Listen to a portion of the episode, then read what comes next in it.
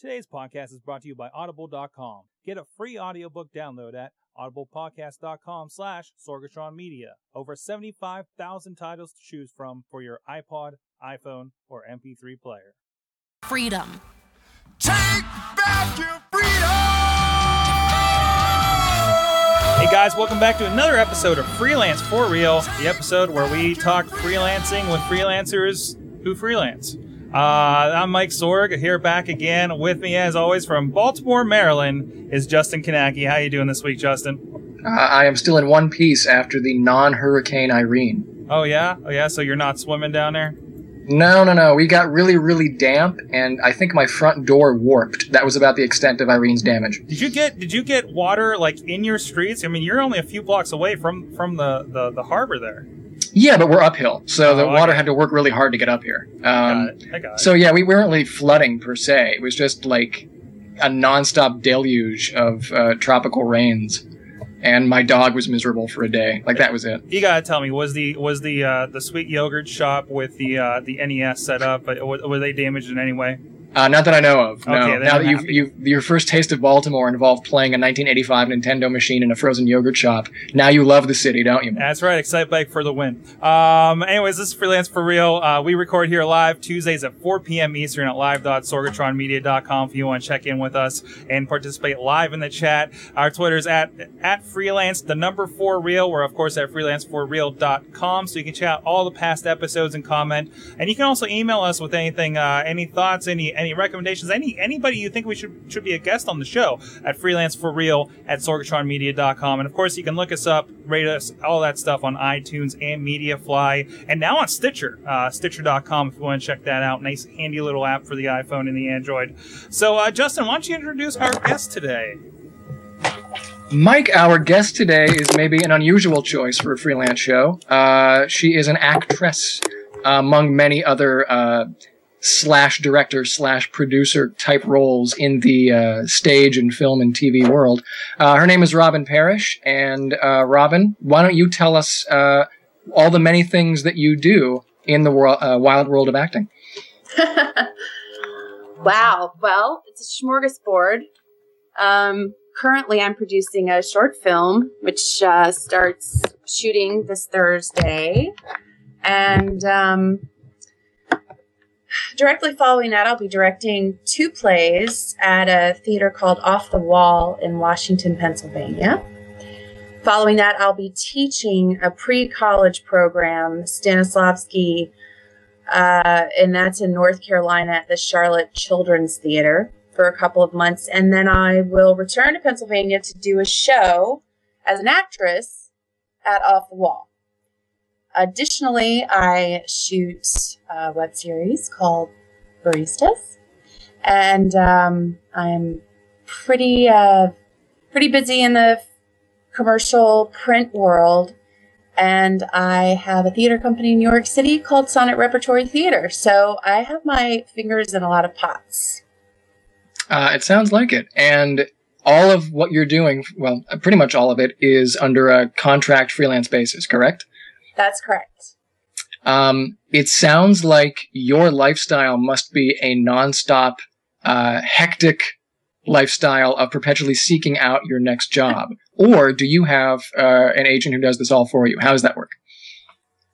Well, uh, first of all, yes, it is very hectic. I travel a lot. I travel from city to city, mostly between New York and Pittsburgh right now, but obviously I'll be heading down to North Carolina soon. Um, I have an agent here in P- Pennsylvania and an agent in New York, and I work with both uh, groups. But of course, there's a lot of my own hustling jobs happening. I mean, it's a daily, it's a, a daily job all in of itself. I mean, it's a full time job getting the next job. And that uh, consists of, you know, reading the daily breakdowns, reading all the trade papers, staying very active online with specific sites that uh, list jobs from administrative to artistic to uh, film and television to theatrical jobs. I mean, it's just a nonstop you know, sometimes you get hit with a lot of things and you have to make choices, and other times you're putting the same amount of energy into seeking out the next position and you just don't have a thing. You have a lot of downtime. So it can go both ways. Uh, so does that at all impact your your creative process then like do you feel as though you're splitting time between being able to act or emote or otherwise you know embody a feeling and then immediately turning that off and worrying about where the next job is coming from or do you book these pretty far ahead um well it, i mean it's always different. I like i said i'm booked now through the end of march. That is and i mean really back to back. But that's pretty um rare. So usually there's some downtime and specifically when I'm doing uh, when I'm when I'm acting in a play, for instance, you know, we spend 8 to 10 hours a day or 6 to 8 hours a day rehearsing that play. So there's a lot of time for me to really get into a character and do my homework and break down the script and make all those acting choices. Um, but often, you know, in the commercial world or the web series world or the or the film and television world, you don't have a lot of time to. Um, I mean, it's just such a different animal, and you don't have a lot of time to really delve into the character. You just sort of have to throw yourself into what your first impulses are and hope that they're close. I, I totally sense? know how I that mean, feels. Am I making sense? Yes, absolutely. Um, it was interesting to me when you first mentioned in a conversation that you have been doing this as a full time freelancer for quite a while now, because I think most people, when they think of acting, they think of either you've made it completely, you're successful, you have nothing else to worry about because you're constantly booked, or acting is what you do as the side job creative outlet and you need a full time job to hold down that pursuit. At what Right. point were you able to do this as a full time career? Uh, you know, it's kind of recent. I spent the I spent a couple of years in grad school um, here in Pittsburgh at Point Park, and um, I started working a lot more consistently at that time. But of course, I was a student, so I was splitting my time between acting and being a student. But I'd say over the past year, even I really have made the decision to let those other side jobs go and just really focus on acting as a job, which which oftentimes means taking some jobs that aren't the most spectacular just to make that paycheck, which I think people who work a, a full-time job and act as act on the side, not necessarily as a hobby. I mean, they may they may be very serious about it, but they subsidize it with another job. It's essentially the same idea. You may be doing extra work or featured extra work or taking a voiceover that doesn't pay a lot or, you know, these kinds of things, taking a print job that's quick and just a, a couple extra bucks. But then you may be doing some fantastic play at a huge theater, um, you know, to sort of make up for that not so artistic endeavor that you just completed. Yeah, makes sense. yeah, I was I was wondering how you might wrap, wrap that up. Uh, all right. Well, I think we all have to. I mean, people might think about this show in terms of oh, acting. It really doesn't apply to me as a general freelancer. If I'm a graphic designer, if I'm a web designer, if I'm a programmer, whatnot. But I think we're all sort of in the same boat when it comes to figuring out when is a job worth taking and how does it fit into your long view of self-sustaining freelance versus mm-hmm. picking and choosing, or at least being able to pick and choose the choice assignments that you would like. So clearly you've, you've plateaued above, uh, taking whatever you can get. And now you're at the stage where you're able to start to uh, pick and choose. Do you have like a long-term goal? What's the plan for where you want to be in a few years as a freelancer? Or don't you feel like you've got complete control of that quite yet? Well, I think I have a pretty good handle on it, but I mean, that's not saying a whole lot simply because this gypsy lifestyle is really difficult to, it's really hard to find a balance. And I think everybody probably that does this sort of thing struggles with that. Um, but I'm, you know, I'm trying to just sort of do the day by day thing and accept the fact that, you know, that I don't know where the next job is coming from, but I, ha- I just have to keep uh, making those connections and hustling and um, just believing that the work is going to be there. In terms of a like a five year plan or what I want to do in the future, I mean, I just I've always wanted to make a living as an actor. And so that's what I'm doing right now. And to me, that is like a huge blessing. And it, and I mean, it's just not, you know, something that I've been experiencing for that long. So I'm, I'm just excited to be there, you know? So, um, I guess, I guess maybe my next thing would my my next goal would be to find something a little more stable that I could then you know for instance teaching and subsidizing that with acting as well or you know that sort of thing. But I'm not sure when that happens. You know I'm I'm just not sure when that I'm just assuming it's going to happen when it's supposed to happen You're just living the rock star lifestyle on stage right now, I think, is what's happening. You're just enjoying the moment. Yeah, I'm trying to, but I will tell you, it's getting a little tiring. I mean, I'm really excited that I get to be here in Pittsburgh for a few months and just chill out and direct some stuff and, you know, do a few pro- uh, other small projects here and there and not have to run around the country because that does get a little old, especially when you're in your 30s We didn't hear that, I'm, but I'm, I'm sure. I, I think something happened to your Skype. I, I don't. I don't. I don't exactly. When you're 21 again, I know it's really hard. Uh, but no, that's true. There's like a trade-off at all times. If you want your own freedom to be able to pick and choose the jobs, normally you have to give something else up. And I think in your case, that's, this is one of those rare professions where you can't, uh, well, normally you can't just telecommute. You know, you've got to be on site. You've got to be where the work is. So travel must be a tiring situation. Uh, on the other hand, though, I would imagine it helps you to network and build a uh, a base of potential future jobs wherever you happen to be. So It how has that worked It out? I, does. I, mean, absolutely. The positives are abundant. I mean, uh, for instance, I think maybe two weeks ago, I was here in Pittsburgh and I, I thought, wow, I, I get to stay here for a while. I'm going to shoot the film and then I'm going to, you know, direct these plays. And I was all excited in my bed, ready to go to sleep. And it was midnight and I got a message from my agent in New York.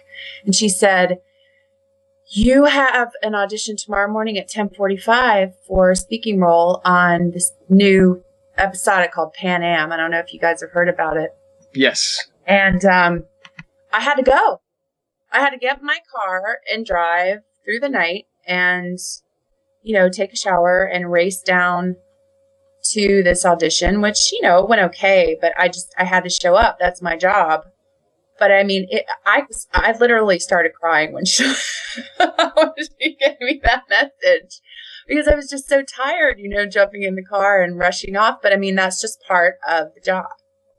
And that's another interesting situation to be in because I think a lot of freelancers think, oh, well, the reason I'm going f- freelance is because I want control of my own time. Yours is a situation where you might never feel like you've got control of your own time because, as you said, your job is to show up. Your agent almost creates the calendar for you to an extent. Well, and it's finding the balance too, because I'm the kind of person that wants to take on everything. So I've been working hard to say no to things and to create time for myself. So that's that's a really good point. You know, you just have to you just you have to allow yourself to rest. You know, you cannot I mean that was one of those things that I just could not do, but had she called and said, um, you have an audition in the morning for a print job that pays, you know, $75. I, I'm just being like totally blatantly honest about money and that. I mean, it's something that I've done a hundred times. I don't need it on my resume. You know, I wouldn't have gotten in the car and driven. I would have had to have made the choice. I can't do that. You know, I just can't get in the car for six and a half hours for that sort of job. But on the other hand, if it's an episode, I mean, you just have to make, you know, Right. you have to make a smart choice. Well, in, in your mind, obviously, there's a hierarchy of of uh, interests there. Getting a recurring role or even a, a one-time shot on a network series is going to be far more lucrative to you, e- even in terms of uh, you know personal cachet, than uh, a seventy-five dollar print job that you know, as you've said, you've done a number of times before. So how quickly did you figure out where your sweet spot was in terms of jobs you'd much rather have versus jobs you're willing to pass on? Oh, well, I mean, for years, you know, that, that was very, um, that happened very, what's the word? Gradually. I mean, when I first moved to New York 13 years ago, I was working for free all the time, you know, off off Broadway.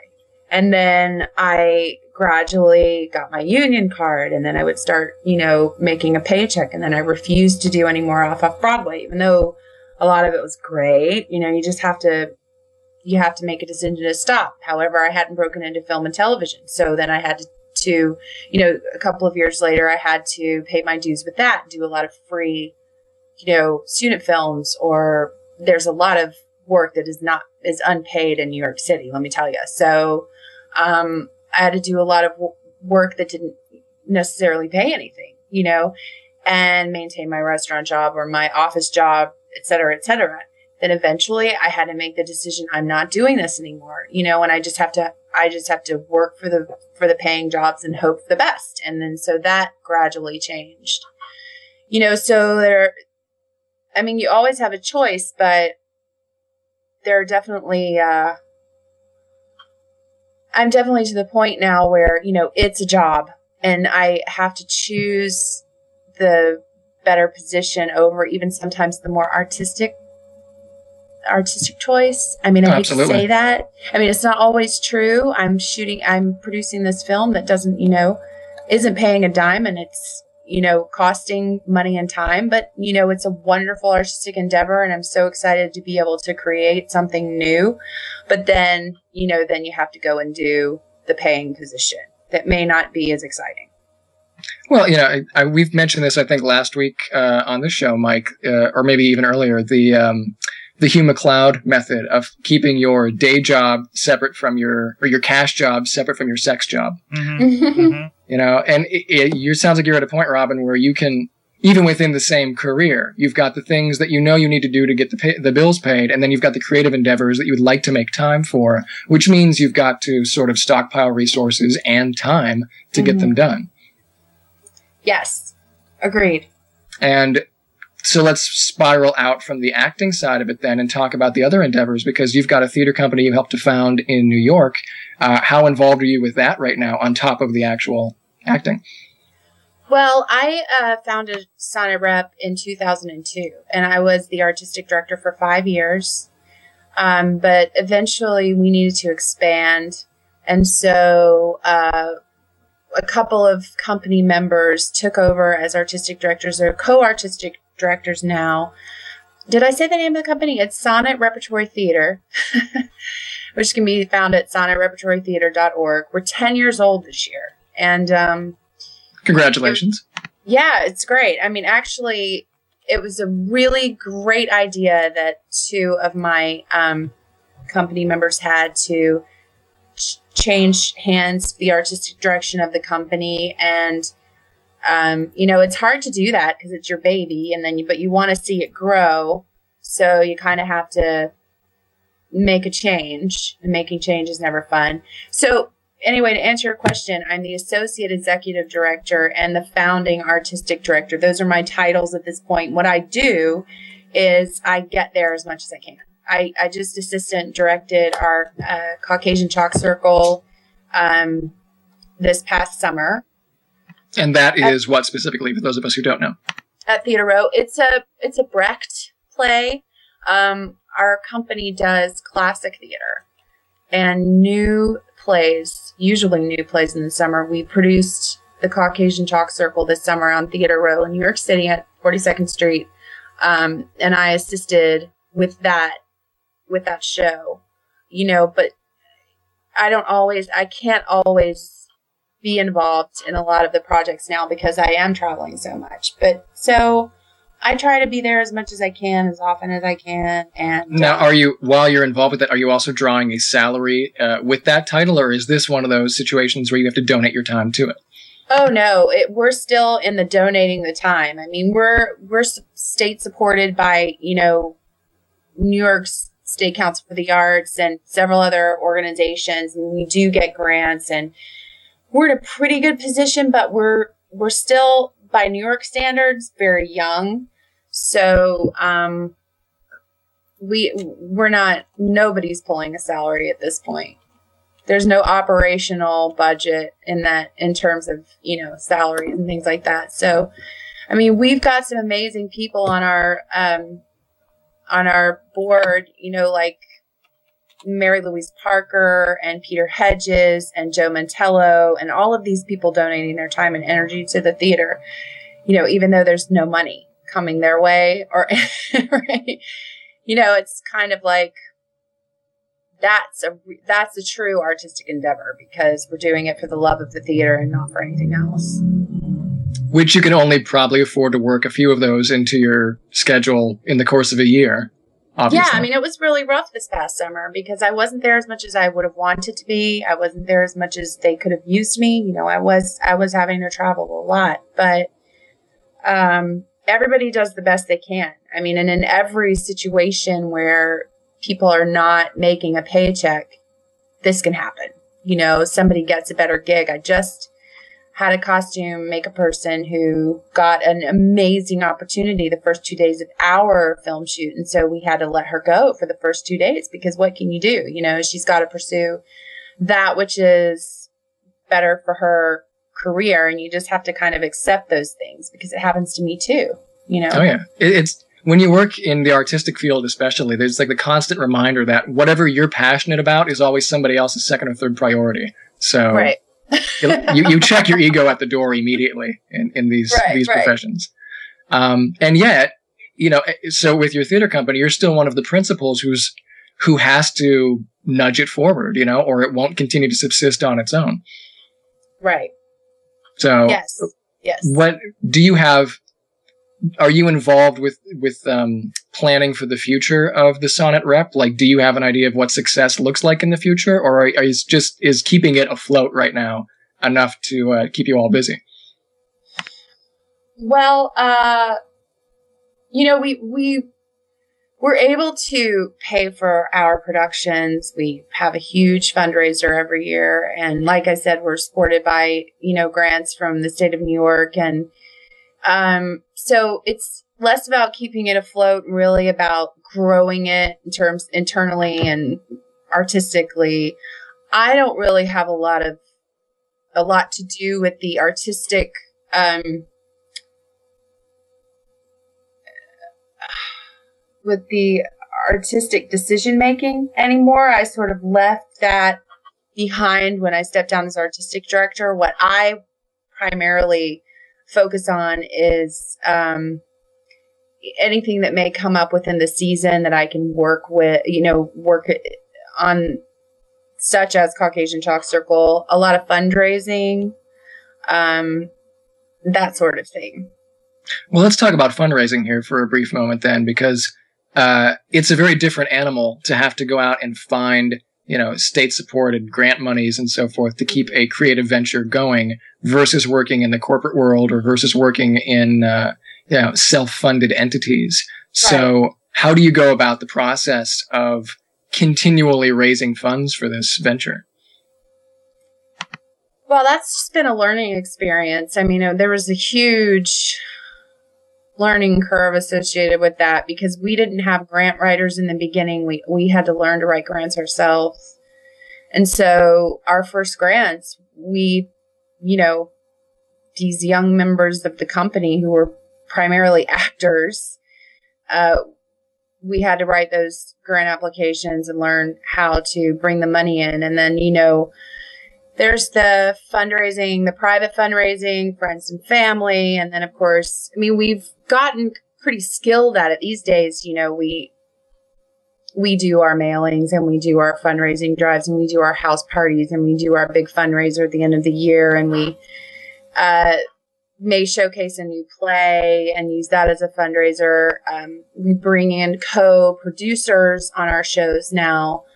Um, you know, we do a lot of things to supplement what what we already have, but I mean, it's on a pretty small scale at this point, but.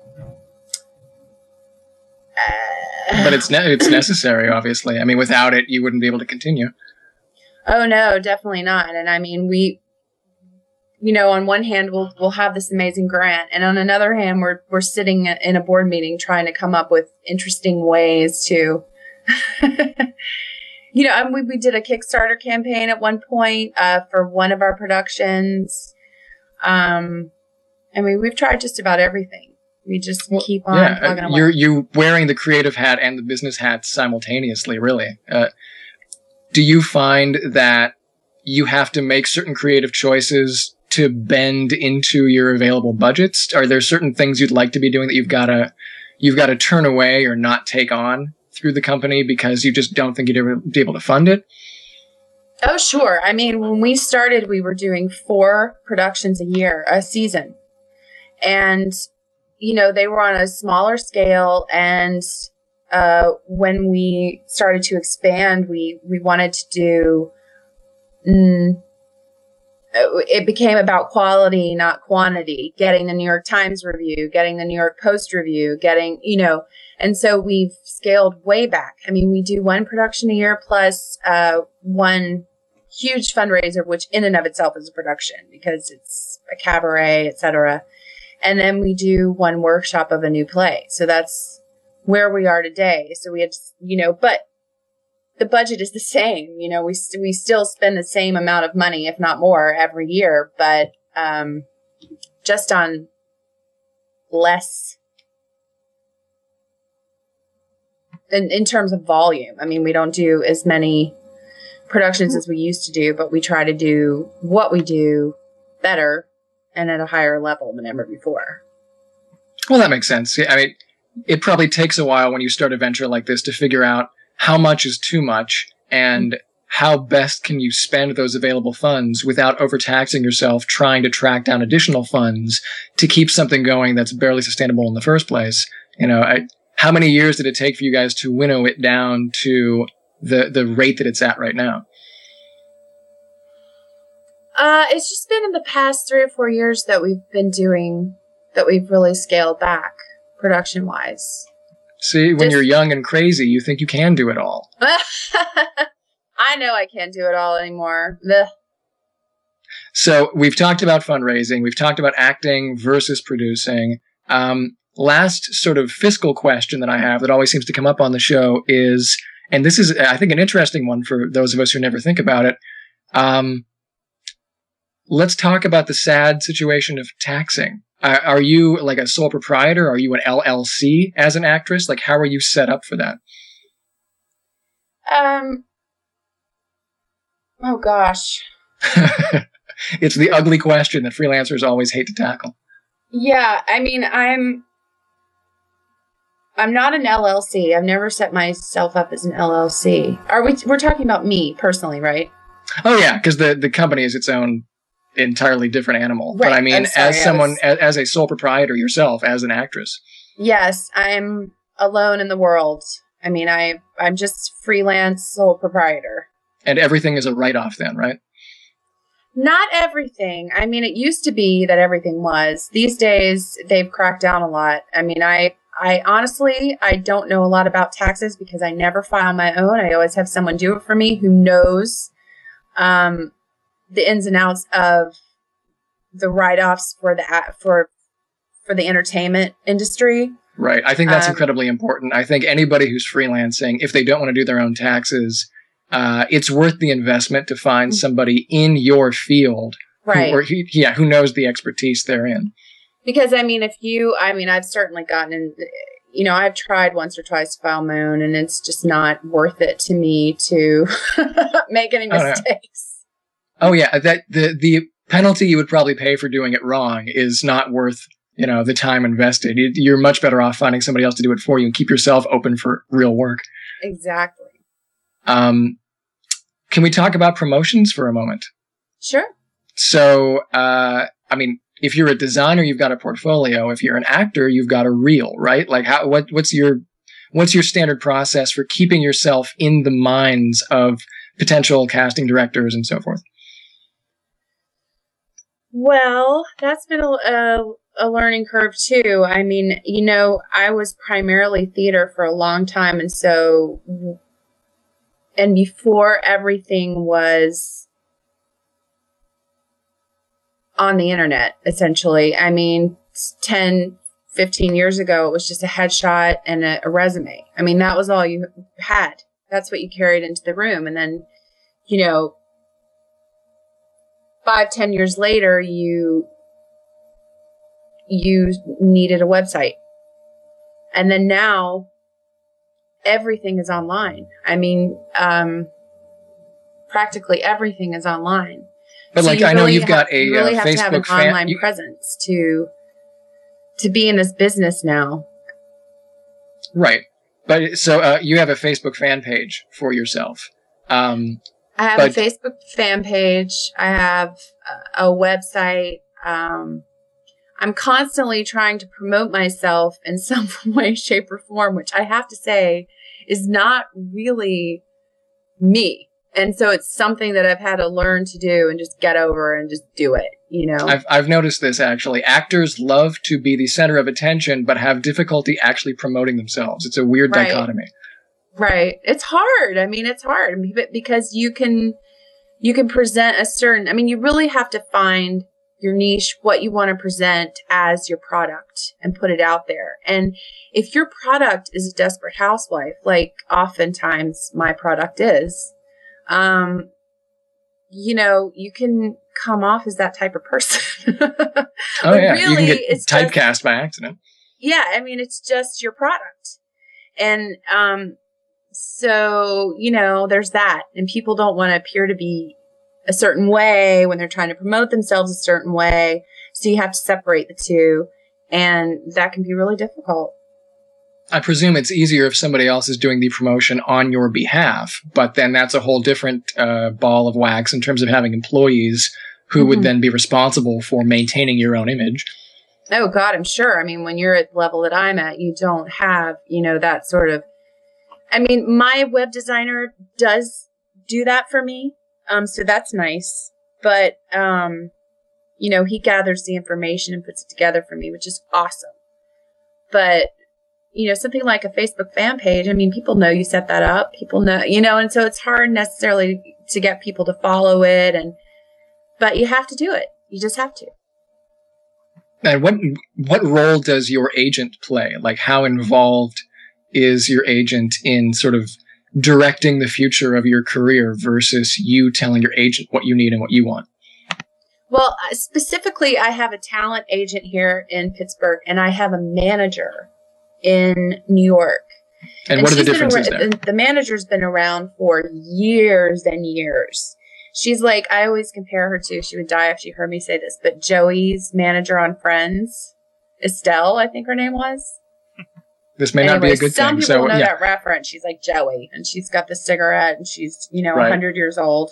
but essentially, what she is supposed to do, in theory, is um, guide me, guide my career in a certain direction, and advise me on where to go next. In addition to, managers kind of sign on for life, and agents sign on, in theory, for a year, two years, three years, whatever their contract is, and then they decide to renew it. Managers, in theory, sign on forever, you know? And so they're supposed to be there more to guide you. Have I had that experience? Sometimes. Not all the time. So She has a lot you do you feel like you're paying a price for not being in in New York with your manager? Say, I'm sorry, say again? So I was going to say, do you feel like you're paying a price by not being in New York with your manager? Like, is it hard to have that relationship from a distance? It has been when I get the midnight call, but those are rare. Those are few and far between. I mean, and usually she, it's, it's a pretty, pretty big project if she's going to try and get me there, you know. And um, I try to be fair in terms of uh, involving her in my, in, in uh, negotiating contracts and being part of that payment process. So, um, I, we have a pretty good relationship, you know.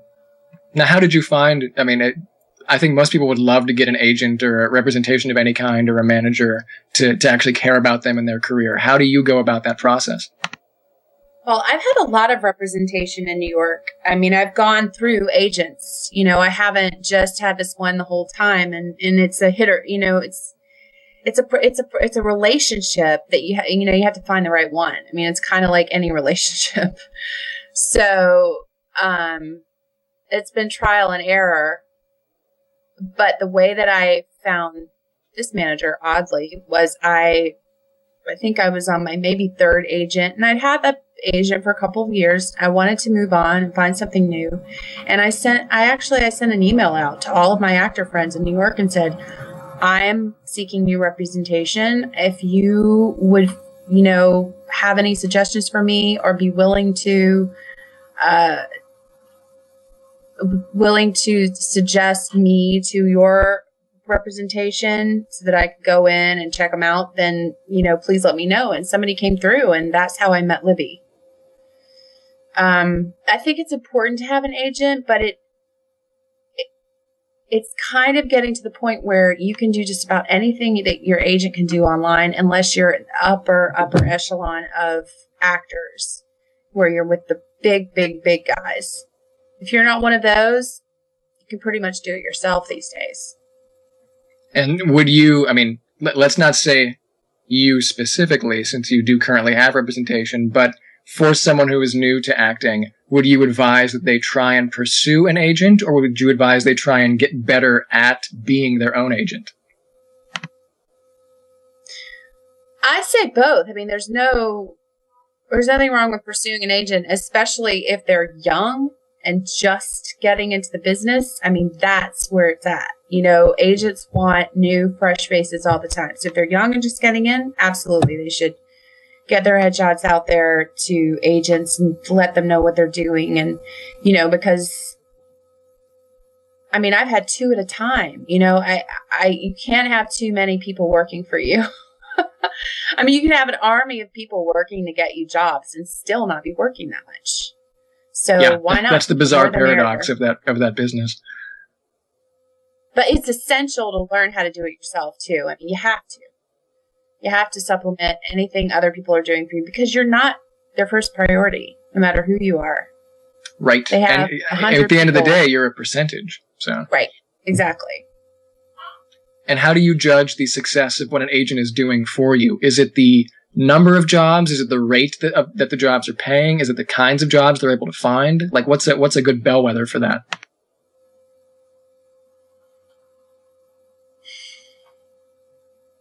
Oh gosh, I I mean, that's changed over the years too. Initially, it was the level of the job, you know. Um, then it was, well, they're not sending me out. You know, they're never sending me out. And even though when they send me out, I'm going in for a Broadway play, the rest of the time I'm just sitting here picking my nose, waiting to be sent out. I, why can't they send me out on something simple, you know, where I can make a paycheck? So there's always that push and pull, I think. Um, right now, you know, my New York agent doesn't contact me that often. It's great because I don't, because I'm driving all over the place, you know, and I, I'm fine with that. Um, and I have an agent here in Pittsburgh who is very generous to me and, uh, you know, sends me out on a lot of different jobs. And, um, so I, I, that was the kind of a weird answer. I'm not really sure if that made sense, but I well, I mean, the, as you said, the criteria change over time. Yeah, and it does. It keeps changing depending on what your situation is in life. You know, so um, I think it's easy for a younger actor to get really um, maybe upset because they're not being sent out as much. I actually had a conversation with the girl a few months ago who was just, you know, my agency's never sending me out. She's never sending me out. She's never sending me out. I said, well, you need to get online and learn how to do it yourself. Two months later, she was doing a public theater show at Shakespeare in the Park, and now she's going into the national tour of hair. You know, but she hadn't been sent out in eight months of being signed with her agent. And then sometimes it just, you just have to trust that it takes a while for them to get your face out there across enough desks so that you some then you become familiar and then they want to see you and then you've got the job. So now to, to clarify here, did she hit those successes because she learned how to promote herself or because the agent finally came through? Because the agent finally came through. I mean, in the in the interim, She was Yeah, learning right. how to promote herself and was able to work some small jobs that she got for herself. But I guess it's normal. It's normal sometimes for agencies not to be able to do a whole lot for you in the beginning. You know, it takes time to create momentum. And so eventually they came through. And of course, she's talented and wonderful. And so she got the jobs. So uh, yeah, having talent, I guess, is, is always the helpful part of having any kind of freelance career. That would make sense. Um, so, Mike, we we're running towards the end of our showtime here. I've monopolized the entire conversation. Um, are there questions you have for Robyne that I haven't asked? Uh, no, not really. Just kind of managing the chat room, seeing what's going on here. But uh, we, we've actually had a, had a heck of a, a, a flux of people checking us out during the show, and uh, Awesome. and that's been really cool. So, um, oh, Robyne, it- it's it- it's been great to hear how uh, you know something from a different side. Because I mean, we usually have programmers, we usually have graphic design guys on here, and uh, you know, this is definitely another look at it. Great. I'm so glad I could be a part. Yeah, and I the, the principles still apply though. No matter if you're Oh, working definitely. on a computer for someone or working on a stage for someone, you're still trying to manage your own reputation, manage your own self promotion, manage your own finances. So I think some of the the tips and tricks that have worked for Robyne in staying competitive and in continuing to find new work and improve her own career uh, apply to anybody who's entering or even a veteran of the the freelance game uh, at any stage of uh, you know uh, at any field. So. Thank you, Robyne, for uh, your your years of wisdom that you'll stay Ah. 21 forever, but you'll keep getting better at it. Before we let you go, I want to give you a chance to plug anything coming up uh, where people can check out what you're working on. Robyne. Oh gosh, you said before you let me go. I'm so sorry. well, um, you can visit my my uh, Facebook page that we mentioned already, Robyne Parrish, R O B Y N E P A R R I S H. I also have a website, robyneparrish.com. And like I said, I'm shooting a, a short medieval independent film, which starts shooting this Thursday. And then I'll be directing a couple shows in Pittsburgh. But if you check it on my website or my Facebook page, I'm always updating it and you can follow me there. Excellent. Thanks a lot, Robyne. And let's not guys, forget that have a good Robyne. Let's not forget that we, we could miss this completely, Mike. Robyne also plays Lorraine on the web series The Baristas, which I produce and you shoot. So it's a big happy family. Oh yeah, that's Yes, indeed.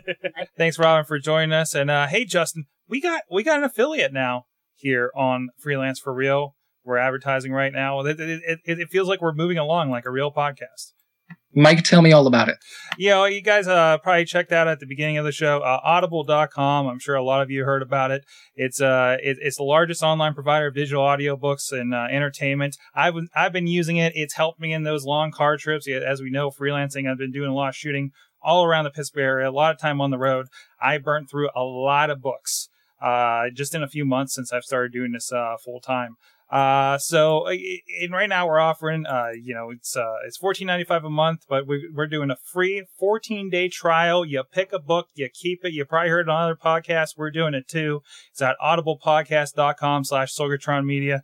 And a lot of guys like to, uh, you know, offer up something. And I figured we could, we could, uh, uh pick a couple things that are, are good for freelancers. And this is a book. I, I probably mentioned this on the show, Justin, Justin, but this is one of the books that kind of got my, got my ass in motion. It's uh, Crush It by G- Gary Vaynerchuk. And yes, he's a yeller. Yes, he is. But I think he's a really good cheerleader to, to say, well, why don't I do this? Why am I, am, am I just sitting here? Why, why don't I put more time into something that I'm passionate about and, uh, and, and, and make it work? Um, do, do you, do you, uh, uh, listen to or have seen much of Gary Vaynerchuk stuff, Justin? Oh yeah, I've met Gary in person. I've seen him speak a couple times at various uh, you know, social media conferences. The man is nothing if not a live wire. He is always the most excited person in the room, and he will like inspire you just by virtue of you touching the pages of his book. even I, think I listened to this uh, back before the turn of the year, and, and I listened to it again just to get that little bit of a cheerleader mentality uh, uh, run through for me, and, and it really does help, and it really does. It, it's a it's a motivate, motivational kick your butt to get some work done uh, kind of book, and uh, it is really nice. It, and the audiobook's nice because uh, it, it is him reading. And you know, if you ever checked him out, you know, you know he's a like you said, it's a very loud, personable, you know, all over the place guy. Uh, but he also uh, kind of goes off on tangents about like, hey, I, am recording this since I, you know, several months since I wrote this. Facebook has actually done this since this. Actually, these tools have come up since this. Uh, so it's really nice about social media and doing stuff, and, and really about communicating. And of course, it's got the new one, uh, the Thank You Economy, which I believe is also on Audible. I have not had a chance to listen to that one yet, but really looking forward to it. So and keep in mind, he also got his start by uh, in social media by being a wine connoisseur. So you've got a wide variety of uh, of background expertise that Gary Vaynerchuk brings to the table. You think he's all electric, but he also has the refined side. That's right. That's right. Wine Library TV, of course, and and uh, it was, it was and it's it's a, it's pretty cool because it's a story. He talks about how his family's immigrants and in New York and had a wine shop, and he took it over and you know turned it you know turned it on its ear and made it into a, a, a big thing. Well, when you think about it, you know, in the past, people have come to this country seeking fame and fortune, and normally they wind up in factories. Mm-hmm. Here we are 200 years later. There really are no factories anymore, but there is the internet. So you come here to make yourself a giant uh, intergalactic digital success. Exactly, exactly. So go check that out. Get your free audiobook. Support the show at audiblepodcast.com slash Sorgatron Media. Just go, I mean, ch- check out the book. It's worth it. It's worth that just to sign up, you know, uh, to, to get that book.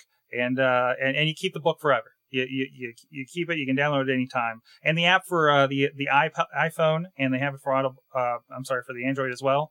Uh, but uh, I've been using one on the iPhone. It's pretty cool, and it keeps track of everything. You don't have to worry about where was I? Where was I when I got out of the car Kick ass. You know. So go check that out. Well, Justin, it's been a show. It's been, it has been. It's been fantastic. Uh, you guys can join us. A lot of people, like I said, join us in the chat room this week. You can join us at, when we record live every Tuesday 4 p.m. Eastern at live.sorgatronmedia.com. Tweet us at freelance for real, the number four real, freelance for real at sorgatronmedia.com, freelance for real.com. And of course, we're available on your iTunes, your MediaFly, and now Stitcher. I need to write that in my notes so I remember it. Stitcher, go check that out. Uh, it's a really easy way to, to listen to us now on on your uh, on your smartphones. So uh, Justin, I know we got plenty of episodes coming up for the Baristas, so I hope everybody keeps uh, checking them out. Uh, you and I are both blogging, uh, Sorgatron.com. You of course JustinKownacki.com. Uh, we are we're busy bees. We are, we are, and that and that's the thing. That's that's what you need to do. Thanks, Robyne, again for joining us, and we'll see you guys next week. Freelance Cheers. for real. Take back your freedom.